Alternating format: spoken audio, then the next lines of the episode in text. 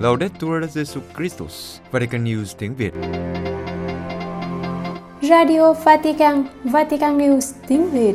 Chương trình phát thanh hàng ngày về các hoạt động của Đức Thánh Cha, tin tức của Tòa Thánh và Giáo hội Hoàng Vũ được phát 7 ngày trên tuần từ Vatican và Roma. Mời quý vị nghe chương trình phát thanh hôm nay, thứ năm ngày 17 tháng 8 gồm có Trước hết là bản tin. Và chương trình kết thúc với giáo huấn vui. Bây giờ, kính mời quý vị cùng Thanh Tùng và Vũ Tiên theo dõi tin tức.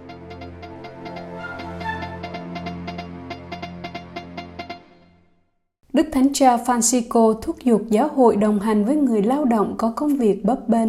Vatican, trong sứ điệp gửi đến các thành viên của phong trào công nhân Kitô giáo của Công giáo tiến hành Tây Ban Nha tham dự khóa họp tại thành phố Segovia của Tây Ban Nha từ ngày 12 đến 15 tháng 8, Đức Thánh Cha mời gọi giáo hội đồng hành với những người đang gặp khó khăn về kinh tế, thiếu cơ hội việc làm.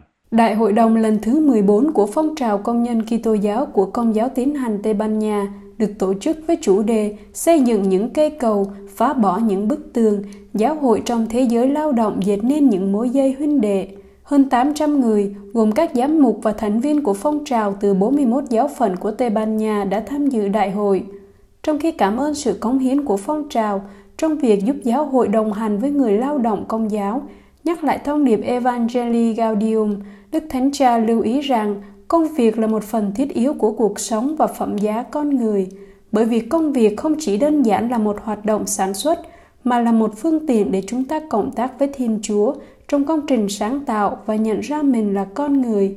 Việc lao động của con người giúp chúng ta trở thành những người đồng sáng tạo và tham gia vào việc xây dựng một thế giới công bằng và huynh đệ hơn.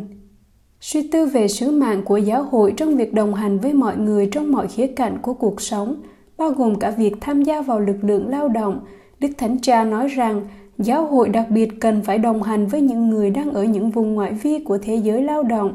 Ngài nói, sự dấn thân của chúng ta không thể chỉ giới hạn trong các bài phát biểu hoặc hành động riêng lẻ, mà phải là bằng chứng liên tục về tình liên đới và hỗ trợ những người trong những hoàn cảnh lao động và hoàn cảnh dễ bị tổn thương về mặt xã hội.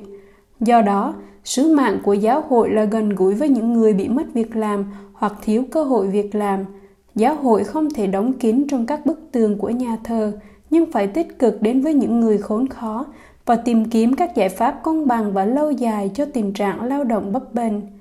Giáo hội có trách nhiệm liên đới với những người phải đối mặt với sự tuyệt vọng và bị loại trừ do thất nghiệp.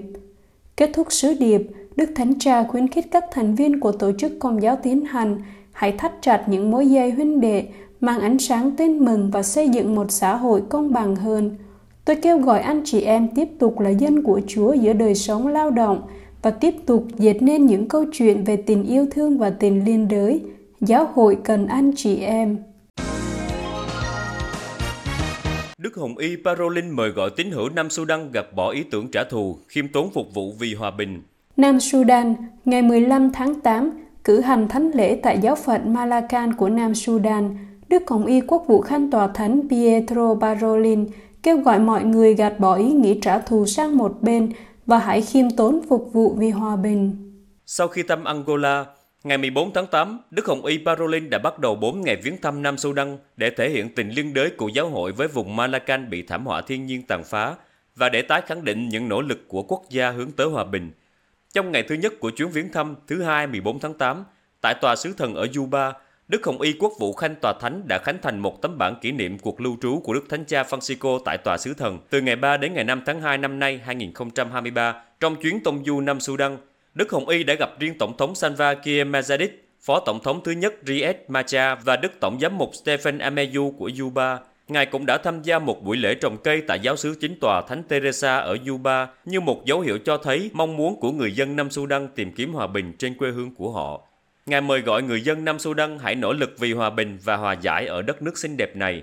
Vào ngày thứ hai ở Nam Sudan, Đức Hồng Y Parolin đã đến Malacan và cử hành thánh lễ tại nhà thờ chính tòa Thánh Giuse. Trong bài giảng thánh lễ trọng kính Đức Maria hồn xác lên trời, Đức Hồng Y chia sẻ với người dân Nam Sudan lời chào và sự gần gũi của Đức Thánh Cha. Ngài nói, Đức Thánh Cha vẫn còn những kỷ niệm sống động về chuyến thăm Nam Sudan vào tháng 2 năm nay và Ngài mang đất nước này, người dân, những khó khăn và vết thương, cũng như những kỳ vọng và hy vọng của họ trong tim Ngài.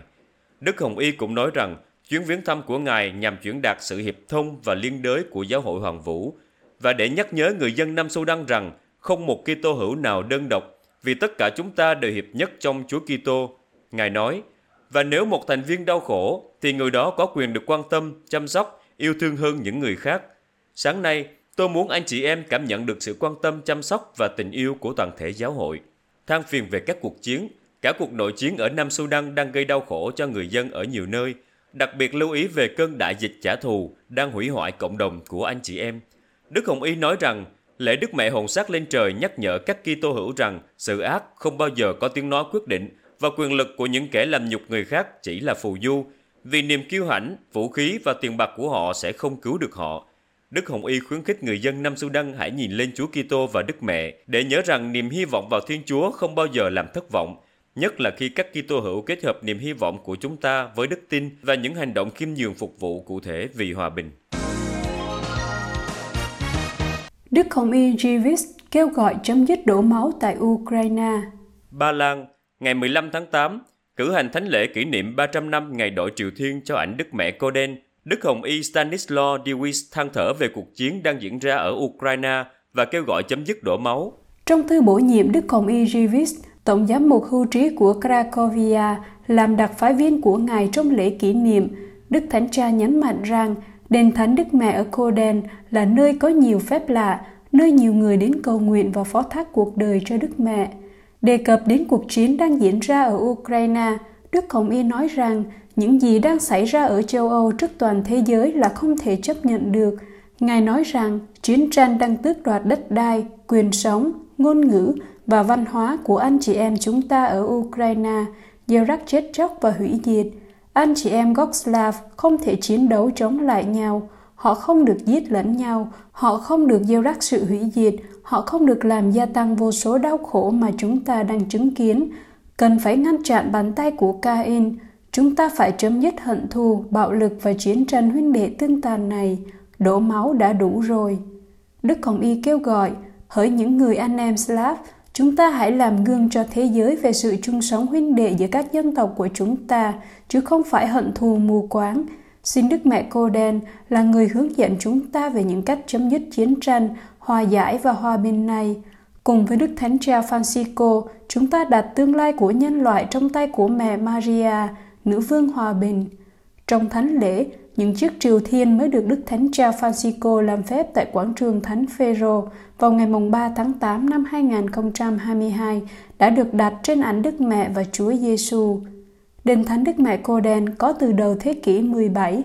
Theo lời mời của Đức Giáo hoàng Urbano VIII, ông Mikowai Sapieha đã cầu nguyện trong nhà nguyện của Giáo hoàng trước ảnh Đức Mẹ và được chữa lành. Sau khi xin Đức Giáo hoàng bức ảnh Đức Mẹ nhưng không được chấp thuận, ông Sapiecha đã đánh cắp bức ảnh và mang đến Cô Đen vào năm 1631 và ảnh được lưu giữ tại đó cho đến ngày nay. Sau vài năm, Đức Giáo Hoàng đã cho phép lưu kính bức ảnh ở đó. Ảnh Đức Mẹ được đội vương miện của Giáo Hoàng vào năm 1723.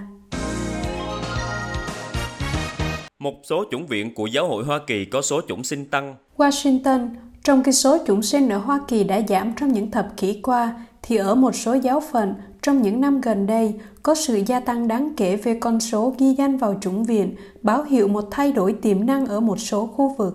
Theo dữ liệu của Đại học Georgetown được công bố vào tháng 6 vừa qua, trong năm nay, số ơn gọi linh mục tiếp tục giảm dần. Cụ thể vào năm 1970, số chủng sinh là 6.400 và con số được thống kê gần đây nhất là 2.759 thầy. Sự sụt giảm ơn gọi trên khắp Hoa Kỳ trong nhiều năm đã buộc các giáo phận và giám mục phải thực hiện nhiều biện pháp để giải quyết tình trạng thiếu linh mục, chẳng hạn như hợp nhất các giáo sứ trong tổng giáo phận Thánh Louis đang thực hiện một phần bởi sự thiếu hụt linh mục sắp xảy ra khi ngày càng có nhiều linh mục nghỉ hưu và không đủ linh mục mới thay thế. Giáo phận Columbus, Ohio cũng đang trong quá trình đóng cửa hơn chục giáo xứ, một phần do điều mà Đức cha Ern Fernandez gọi là giáo sĩ già. Tuy nhiên, ở một số chủng viện, trong những năm gần đây số chủng sinh đã gia tăng Cha Joe giám đốc chủng viện Thánh Phaolô ở Minneapolis cho biết số chủng sinh hiện đang đông nhất trong nhiệm kỳ gần 5 năm của ngài. Cụ thể, trong năm đầu tiên có 70 chủng sinh và mùa thu năm nay con số có thể lên tới 100. Về cơ bản, chủng viện không thể nhận thêm. Sự phát triển của trường đã và đang diễn ra, vào năm 2021, chủng viện có số ứng sinh ghi danh nhiều nhất kể từ năm 1975, từ 70 chủng sinh lên 90 chủng sinh. Vào mùa xuân năm nay, 16 chủng sinh của chủng viện đã được thụ phong phó tế. Cha giám đốc nói, vì cơ sở vật chất, chúng tôi sẽ không bao giờ trở thành chủng viện lớn nhất. Nhưng nếu chúng tôi đào tạo tốt, chuẩn bị tốt cho những người nam và đưa ra một tầm nhìn tích cực, điều đó sẽ lôi cuốn những người trẻ khác. Theo cha Tafon, giáo hội cần chủ động trong cách khuyến khích các thanh niên tìm hiểu ơn gọi linh mục. Những người trẻ đang tìm kiếm điều gì đó nhiều hơn những gì thế giới cung cấp. Họ có những khát vọng cho sự vĩ đại. Điều đó cuối cùng thực sự được tìm thấy trong sự thánh thiện và trong tình yêu hy sinh. Những dấu hiệu đáng khích lệ không chỉ ở Minneapolis. Vào tháng trước, giáo phận Birmingham và Alabama cho biết lần đầu tiên trong lịch sử giáo phận vào mùa thu này sẽ có 19 người theo học ở ba chủng viện khác nhau. Cha Wiman Winston, giám đốc ơn gọi của giáo phận Birmingham cho biết, trước đây, số chủng sinh của giáo phận cũng giảm như một số nơi khác. Tuy nhiên, gần đây đã có sự gia tăng. Đây là một dấu hiệu cho thấy sự phát triển của giáo hội trong khu vực, đem lại sự lạc quan giữa các giáo sĩ cũng như giáo dân. Thật đáng khích lệ khi hiện tại có nhiều chủng sinh nhất trong 54 năm qua. Đền Thánh Đức Mẹ Lộ Đức kỷ niệm 150 năm cuộc hành hương quốc gia. Lộ Đức, trong khuôn khổ kỷ niệm 150 cuộc hành hương quốc gia, với chủ đề Cùng nhau chúng ta xây dựng trên đá tảng, từ ngày 11 đến 16 tháng 8, Đền Thánh Đức Mẹ Lộ Đức đã có hàng ngàn tín hữu đến kính viếng và cầu nguyện. Cha Michael Dalbanes, Giám đốc Đền Thánh Đức Mẹ Lộ Đức cho biết, số tín hữu hành hương đã trở lại thật đáng khích lệ. Đặc biệt, năm nay đánh dấu 150 năm cuộc hành hương quốc gia, Chủ đề của việc cử hành này theo lời mời gọi của Đức Trinh Nữ, mẹ đã nói với Thánh Bernadette xây một nhà nguyện, một giáo hội trên đá tảng là Chúa Kitô. Như vậy, các tín hữu ước muốn cùng nhau xây dựng như những viên đá sống động để xây tòa nhà, cộng đoàn Kitô. Tập trung vào chủ đề này, chương trình những ngày hành hương bao gồm các hội nghị, các buổi giáo lý phong phú và đa dạng và một không gian dành riêng cho các bệnh nhân là điểm đặc trưng của nơi thánh. Điểm đặc biệt của năm nay là đền thánh chứng kiến lòng sốt sáng, nhiệt tình và vui tươi gia tăng do sự hiện diện của các nhóm bạn trẻ đến từ Đại hội Giới Trẻ Thế Giới vừa qua. Giám đốc đền thánh giải thích nội dung của các cuộc hội nghị bao gồm từ lịch sử Pháp và giáo hội trong 150 năm qua đến Thượng Hội đồng Giám mục về tính hiệp hành, các vấn đề về môi trường, các đề xuất trong các cuộc gặp gỡ này mở rộng tầm nhìn mọi người một cách hiệu quả bằng cách cung cấp câu trả lời cho các vấn đề xã hội hôm nay. Jamichael Dalbanes khẳng định, theo bản chất, Đền Thánh Đức Mẹ thực sự là một sự hiệp hành, bởi vì dù là giám đốc, linh mục tuyên úy, nhân viên phục vụ, tất cả đều góp phần mang lại niềm vui cho những người hành hương. Và khi rời đền thánh, họ mang theo nụ cười thật tươi trên khuôn mặt, niềm vui trong tâm hồn. Vì đức tin của họ đã thực sự được nuôi dưỡng, tất cả mọi người đều đóng góp vào việc này bất kể chúng ta là ai. Và điều đó rất đẹp. Chế độ độc tài ở Nicaragua không cho hai linh mục tham dự Đại hội Giới Trẻ Thế giới Lisbon trở về nước. Managua, chế độ độc tài của Tổng thống Daniel Ortega đã ngăn chặn không cho hai linh mục trở về Nicaragua sau khi tham dự Đại hội Giới Trẻ Thế giới cùng với một nhóm các tín hữu khác ở Lisbon, Bồ Đào Nha. Bà Martha Patricia Molina, luật sư và nhà nghiên cứu cho biết, linh mục đầu tiên bị chính quyền không cho trở lại đất nước là cha Thomas Sergio Zamora Calderon, cha sở giáo sứ Thiên Chúa của những phép lạ thuộc giáo phận Leon y Chinandega. Bà nói cộng đoàn tín hữu rất hoang mang trước tin này vì cha Canderon là một linh mục rất năng động và rất gần gũi với dân chúng. Linh mục thứ hai không được nhập cảnh tại sân bay của Nicaragua sau khi tham dự Đại hội Giới Trẻ Thế Giới là cha William Mora, cha sở của giáo sứ Chúa Kitô Vua thuộc giáo phận Siona, đồng thời cũng là giám đốc mục vụ giới trẻ Siona. Cha Mora được biết đến là một linh mục rất tích cực trong những hoạt động mục vụ. Vì thế, theo bà luật sư, các tín hữu rất lo lắng vì không biết tình hình giáo xứ sẽ ra sao nếu không có Chamora. Theo báo La Prensa, trong những tháng gần đây, chế độ độc tài của Tổng thống Ortega và vợ ông, bà Rosario Murillo, đã từ chối không cho vào Nicaragua gần 10 linh mục, hầu hết là người Nicaragua.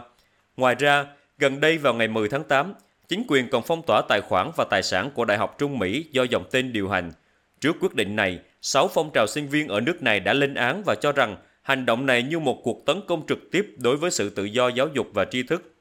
Tuyên ngôn chung của sáu phong trào này nói, Thật là điều đáng báo động và đáng trách vì chế độ độc tài Sandino đóng băng tài khoản ngân hàng của Đại học Trung Mỹ, cũng như tài khoản của các thành viên hội đồng đại học và một số giám đốc. Những hành động vô căn cứ này dựa trên những lời cáo buộc là rửa tiền và tài trợ khủng bố thiếu căn cứ và là thành phần của chiến lược đàn áp đối lập và bịt những tiếng nói phê bình. Chúng tôi yêu cầu hủy bỏ ngay việc đóng băng các tài khoản ngân hàng của Đại học Trung Mỹ và của mọi thành viên liên hệ. Quý vị vừa theo dõi bản tin ngày 17 tháng 8 của Vatican News tiếng Việt. Vatican News tiếng Việt Chuyên mục Giáo huấn vui Anh Huy và Trần Đình Xin chào quý vị trở lại với giáo huấn vui của Vatican News tiếng Việt và chúng ta đang tìm hiểu tông huấn niềm vui của tình yêu về đời sống hôn nhân và gia đình kỳ số 73 ừ. từ số 247 đến số 249 ừ, kỳ số 73 cho nên là cho bả bay luôn ha. Giờ tôi hỏi cậu này tình hình vừa qua sao rồi mọi sự ổn không? Ổn thì mọi sự đều ổn nhưng có điều um, không có gì trật tự Ủa là sao ba? Ổn rồi là không trật tự là sao? thì ổn với lại trật tự nó là hai cái phạm trù khác nhau đúng à. không? Ổn á thì không nhất thiết phải trật tự. Mà trật tự thì chưa chắc đã nghĩa là ổn. Đó. ờ là sao ta? Ờ nhưng mà cũng có lý á. Ờ, ông thấy ông thấy là ông vô phòng tôi á ông thấy là ờ, rất là ngăn nắp trật tự đúng không? Ờ. cứ nói đại là có đi. Có đúng không? Có có có, có, có đúng không nhưng mà vậy thôi chứ phòng thì ngăn nắp trật tự với tâm hồn nó chắc chắn gì đã ổn. Trời ơi đó, có cái độ đó. sâu không? Đấy có ví dụ liền vậy người ta mới hiểu thôi ông ơi. Rồi, rồi.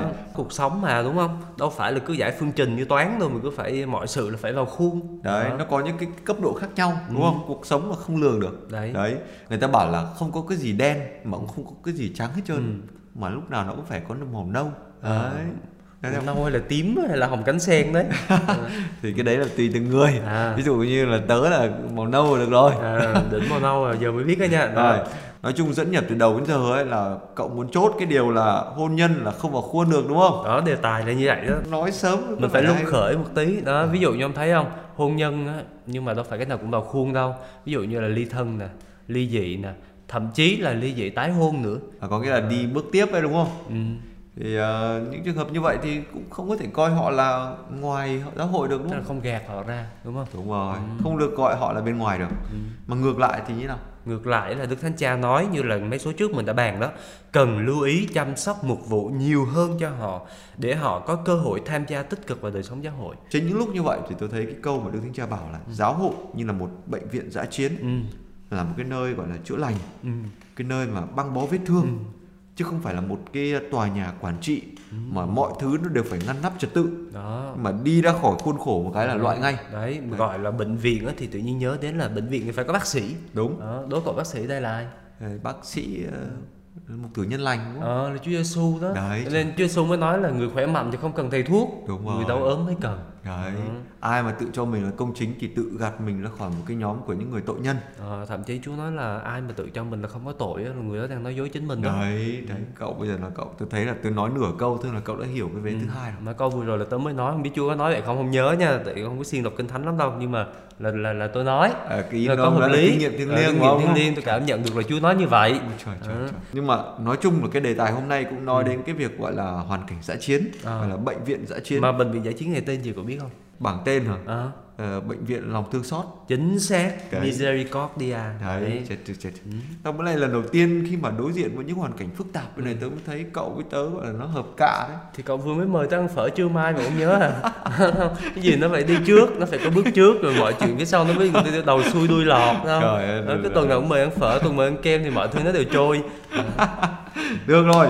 Và bài của hôm nay có tựa đề là một số hoàn cảnh phức tạp. Ừ, qua bài mới xem coi là bệnh viện giải chiến hôm nay chúng ta phải đối diện với những hoàn cảnh phức tạp và sẽ có những phương thuốc như thế nào nhé. Số 247 cần có quan tâm đặc biệt đến những vấn đề liên quan đến hôn nhân hỗn hợp. Ở đây là đang nói đến hôn phối giữa những người công giáo ừ. và những người à, đã được rửa tội mà không phải là công giáo, ví dụ à. như là người tin lành chẳng hạn. Đúng rồi. Đó. Thì mặc dù á là mang một sắc thái đặc biệt nhưng mà họ vẫn có nhiều yếu tố tuy là khác biệt nhau mà cần được tôn trọng và phát huy hoặc là vì giá trị nội tại của chúng hoặc là vì chúng có thể góp phần cho trào lưu đại kết. Có nghĩa là gia đình đó trở thành dấu chỉ cho việc đại kết đúng, đúng không? rồi, cho sự hiệp nhất của các thi tố hữu đó. Đấy à. đúng rồi. Và nhằm mục đích ấy thì đức thánh cha nói nên tìm cách để có sự cộng tác chân tình ừ. giữa thừa tác viên của công giáo Ừ. và thừa tác viên không công giáo đúng rồi Đấy. từ giai đoạn chuẩn bị hôn nhân cho tới lễ cưới luôn đấy Ừ. và về việc chia sẻ thánh thể thì sao Ừ, thì chúng ta cần lưu ý rằng Đức Thánh Cha nói việc quyết định chấp nhận bên phối ngẫu không công giáo có được rước lễ hay không phải được thực hiện phù hợp với các quy định chung hiện hành và cả đối với các Kitô hữu Đông phương cũng như với các Kitô hữu khác. Trong khi xét đến hoàn cảnh đặc biệt này, nghĩa là hai người Kitô hữu đã được rửa tội, lãnh nhận biết hôn nhân Kitô giáo. Ủa sao tôi đọc bây giờ tôi không hiểu là tôi vừa đọc cái gì luôn là sao? có nghĩa là loằng ngoàng đúng không Ờ. Thì nói chung là câu tiếp theo sẽ giải thích rồi này À. Nên là cái việc chia sẻ thánh thể trong cái hôn nhân hỗn hợp như vậy á À. thì cho dẫu các đôi vợ chồng trong hôn nhân hỗn hợp có chung bí tích rửa tội thì việc chia sẻ thánh thể chỉ có thể được gọi là một trường hợp biệt lệ Ừ. có nghĩa là trường hợp đặc biệt Ừ. và trong mọi trường hợp á thì cần phải tuân giữ các quy định đã được đặt ra Ừ. mà chính xác ở đây á là phải tuân theo các quy định trong hướng dẫn việc áp dụng các nguyên tắc và quy luật đại kết Ừ. đã được Hội đồng Giáo hoàng về thăng tiến sự hiệp nhất Kitô giáo ờ, viết vào năm 1993. Ờ, ngày 25 tháng 3 luôn đúng không? Đấy. Đó từ số 159 đến số 160 luôn. Trời, quá trời. ai tìm ra là, là thì biên tập viên ghi sẵn vậy mà lo gì thôi mình không đọc Nói sai chung đâu. đọc xong số này thì khiến dân tình gọi là hoang mang À, bởi vì không hiểu gì cả. ờ, thì... Bởi vì nó thuộc cái vấn đề gọi là luật. Đấy Vì vậy nên mới cần cái gọi là những cái thừa tác viên. đúng Mà rồi. những cái thừa tác viên của hai tôn giáo ấy, thì cần phải ngôi lại làm việc với nhau. Cộng tác với nhau. Đấy để cho các đôi hôn phối họ đỡ phải gọi là bối rối. Đúng rồi và ở đây có hướng dẫn rõ nè cứ lấy ra đọc đúng không? Hết số 247. Ừ, và số này thì đề cập đến hôn nhân hỗn hợp, tức là hôn nhân giữa Kitô hữu, một người là công giáo, một người kia không phải là công giáo. Đó. Và Đức Thánh Cha nhấn mạnh là có nhiều yếu tố cần phải được tôn trọng và phát huy. Đó. Ừ. Bởi vì bản chất của nó, cái giá trị nội tại của hôn nhân này nó cần Ừ. được ờ, tôn trọng và phát huy. Đó. Và nó còn góp phần cho công cuộc đại kết nữa. Và riêng về cái khoản đại kết là giáo hội cực kỳ quan tâm luôn. Có thấy không? Mỗi năm là dành nguyên hẳn một tuần trước ngày lễ Thánh Phaolô trở lại để mà cầu nguyện cho sự hợp nhất của các Kitô hữu. Đúng rồi, bởi vì không có cái dấu chỉ hiệp nhất nào hữu hình hơn là cái dấu chỉ gia đình hết rồi. Đó là dễ thấy nhất không? Nhìn vào gia đình là chúng ta hiểu được cái sự hiệp nhất đúng, không? rồi. Cái trường hợp mà hôn nhân hỗn hợp á là ít phổ biến ở Việt Nam đúng không? Ừ. Bây giờ là mình sẽ qua một cái trường hợp gọi là cực kỳ phổ biến. Cực kỳ phổ biến số 248 là chúng ta nói đến hôn nhân khác đạo. À, Đó. có cái, cái bài hát Lạy Chúa con thương làng rất lâu rồi. Đó, thương người ngoại đạo đó, đúng đấy, không? Đó. đúng rồi, đúng.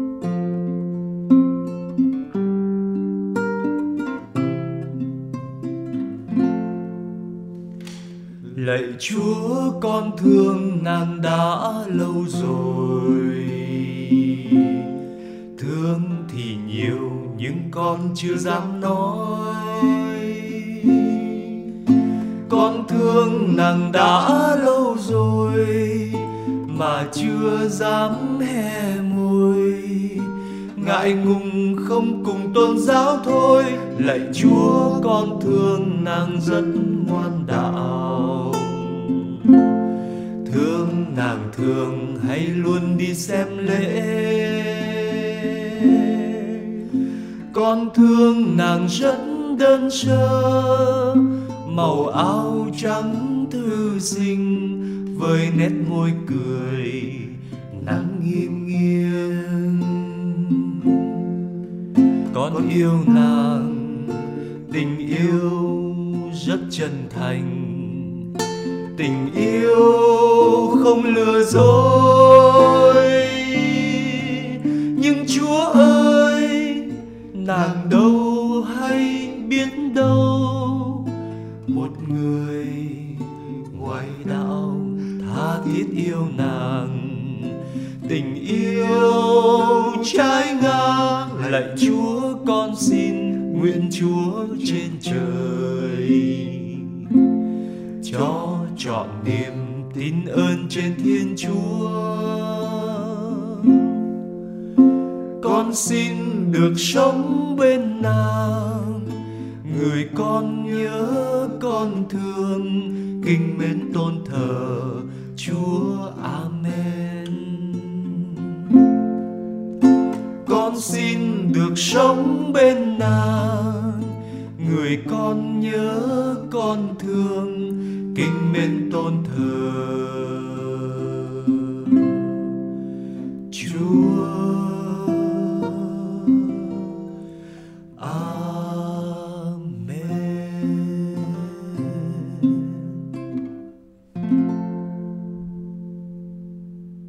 Đức Cha nói, những hôn phối khác đạo là nơi ưu việt. Ồ lạ ha ưu việt luôn á. Ưu việt. Cho cuộc đối thoại liên tôn có một số khó khăn đặc biệt cả về căn tính Kitô giáo của gia đình dĩ nhiên rồi đúng không?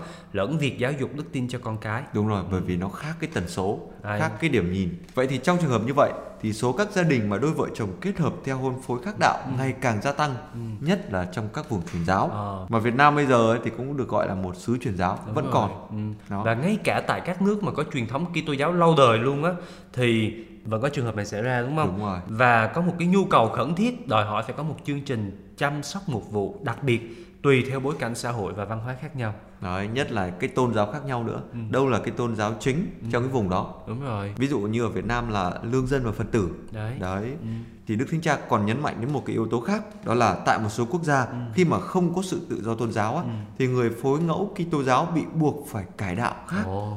thì mới được kết hôn Ờ, và thậm chí là họ không thể cử hành hôn phối khác đạo theo giáo luật quy định như bình thường nữa. đúng rồi và thậm chí là cũng không thể rửa tội cho con cái của mình nữa Ừ.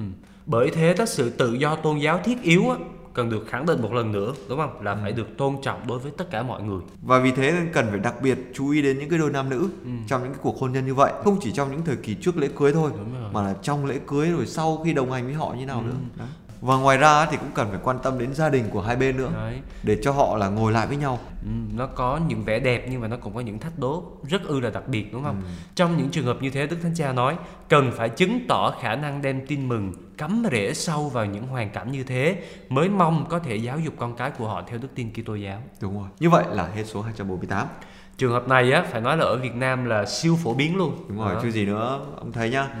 số người công giáo mình có bao nhiêu phần trăm này à. 7% khoảng khoảng đó tính trung à. bình đúng không chứ còn ở Bùi Chu quê ông là khác đó nha à. rồi không Đà Lạt cũng đâu có phải vừa đâu vậy hả à. rồi 3 phần trăm là thuộc các giáo hội Kitô khác ừ. còn lại là 90% đúng không là thuộc ừ. các tôn giáo khác hoặc là không tôn giáo. đấy vậy thì nếu mà cứ theo con số này mà tính Ừ. thì chắc chắn là hầu hết các cặp hôn nhân Ừ. sẽ là hôn nhân khác đạo Trời ơi, ông nội gì mà chuyện yêu, chuyện đương, chuyện cưới hỏi của người ta mà ông cứ làm như bài toán cứ theo số mà tính rồi tỷ lệ giữa đây không? Còn đâu là lãng mạn, còn đây là màu hồng, màu tím, rồi màu cánh sen gì nữa đó. thật ra ấy con số ấy, nó chỉ là một cái nhìn ban đầu thôi Ừ.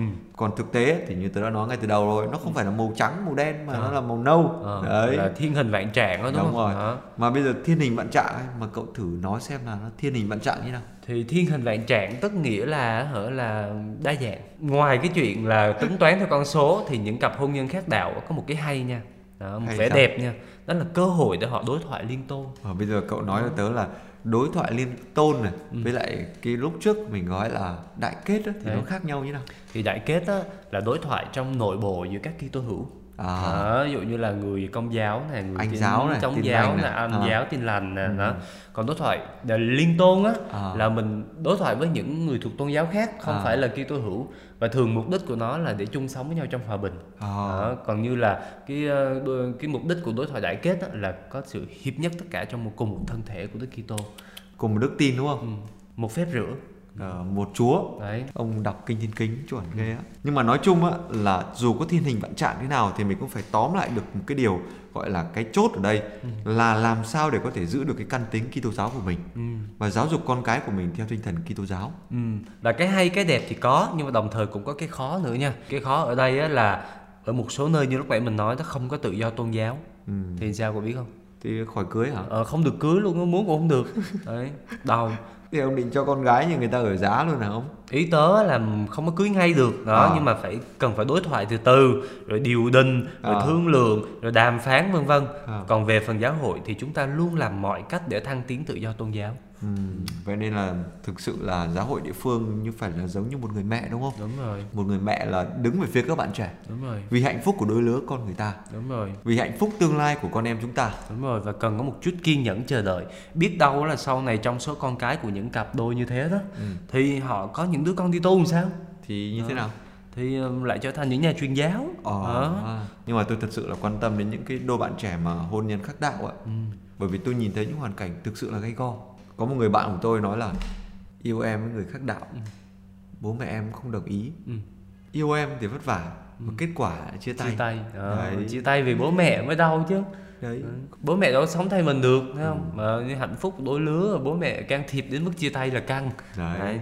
Nhưng mà trong cái trường hợp khác thì lại có những trường hợp là có cái tình thế gọi là chủ động. ừ. Thế cái cô kia cô nói với anh kia, anh ơi chắc mình chia tay đi À. em vừa mới mổ ruột thừa xong rồi ủa sao chết quốc thì đâu liên quan gì chia tay với mũi ruột thừa đâu thì ờ, cô này cô nói dạ thì em mới thay lòng đổi dạ thôi. Mũi ruột thừa hay làm tuổi già à, ô đã hiểu. Rồi là Trần nhiều khi người ta đấy, nhiều khi người ta không có còn kiên nhẫn với nhau nữa Ừ. bởi vì những cái giá trị nó không có cùng chung ấy đó ngày xưa là anh là như khúc ruột của em đúng không? Ngày hôm nay anh là chỉ là ruột thừa thôi vậy em cắt là em cắt. À, thôi vui chút thôi thì chúng ta qua cái ca khác khó hơn nè. Số 249 khó khăn đặc biệt xuất hiện trong hoàn cảnh liên quan đến việc rửa tội cho những người đang ở trong một điều kiện hôn nhân phức tạp. Phức tạp ở đây nghĩa là gì? Là trường hợp của một số người họ đã kết ước một hôn nhân hôn phối bền vững theo thời gian rồi, Rồi. họ đã sống với nhau như vợ chồng một thời gian rồi đó. Ừ. mà ít nhất một trong hai người chưa có biết đến đức tin Kitô giáo. Đó. tức là họ đã kết hôn bền vững rồi. Đúng rồi. Gọi là hôn nhân tự nhiên đúng Là không? đi ra phường ký giấy rồi đó. Đúng rồi. Giờ thì người ta lại đi xin rửa tội. Đó. Ủa xin rửa thì rửa thôi có gì khó ta thì ờ, nếu cả nhà rửa tội thì có gì đâu phải bàn đâu đúng không À, và trường hợp này ấy, căng á, là một người xin rửa tội mà người kia thì không đồng ý. à, Vấn đề là chỗ đó, rắc rối là chỗ đó. đấy vậy thì trong trường hợp này tinh cha mới nói rằng Ừ. các giám mục được mời gọi thực hiện việc phân định mục vụ thích đáng với lợi ích thiêng liêng của họ À, ở đây nói đến chữ phân định là đúng không? Tức là tùy người, tùy hoàn cảnh, đúng không? Tùy nơi, tùy lúc. Để đấy mà- có nghĩa là không có một mẫu số chung nào cả có lẽ như vậy. và phải tùy theo từng trường hợp Đúng rồi. để xét rằng Và- mình phải làm gì bây giờ Và lúc này là trao cái quyền gọi là quyền tài phán hay là quyền định đoạt vào cho các giám mục.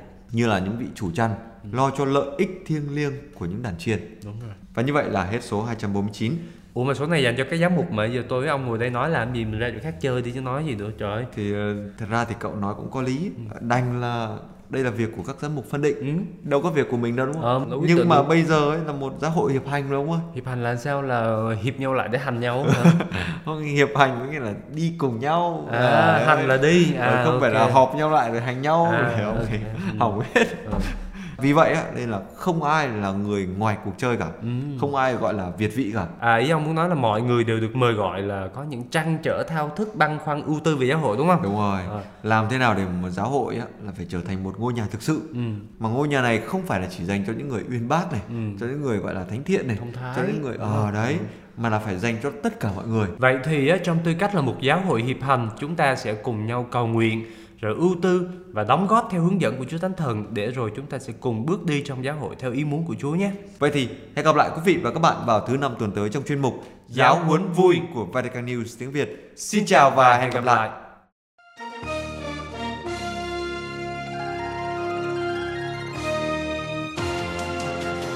Cảm ơn quý vị đã chú ý lắng nghe chương trình Radio Vatican của Vatican News tiếng Việt. Xin Thiên Chúa chúc lành cho quý vị và toàn gia quyến. Laudetur Jesu Christus, ngợi khen Chúa Giêsu Kitô.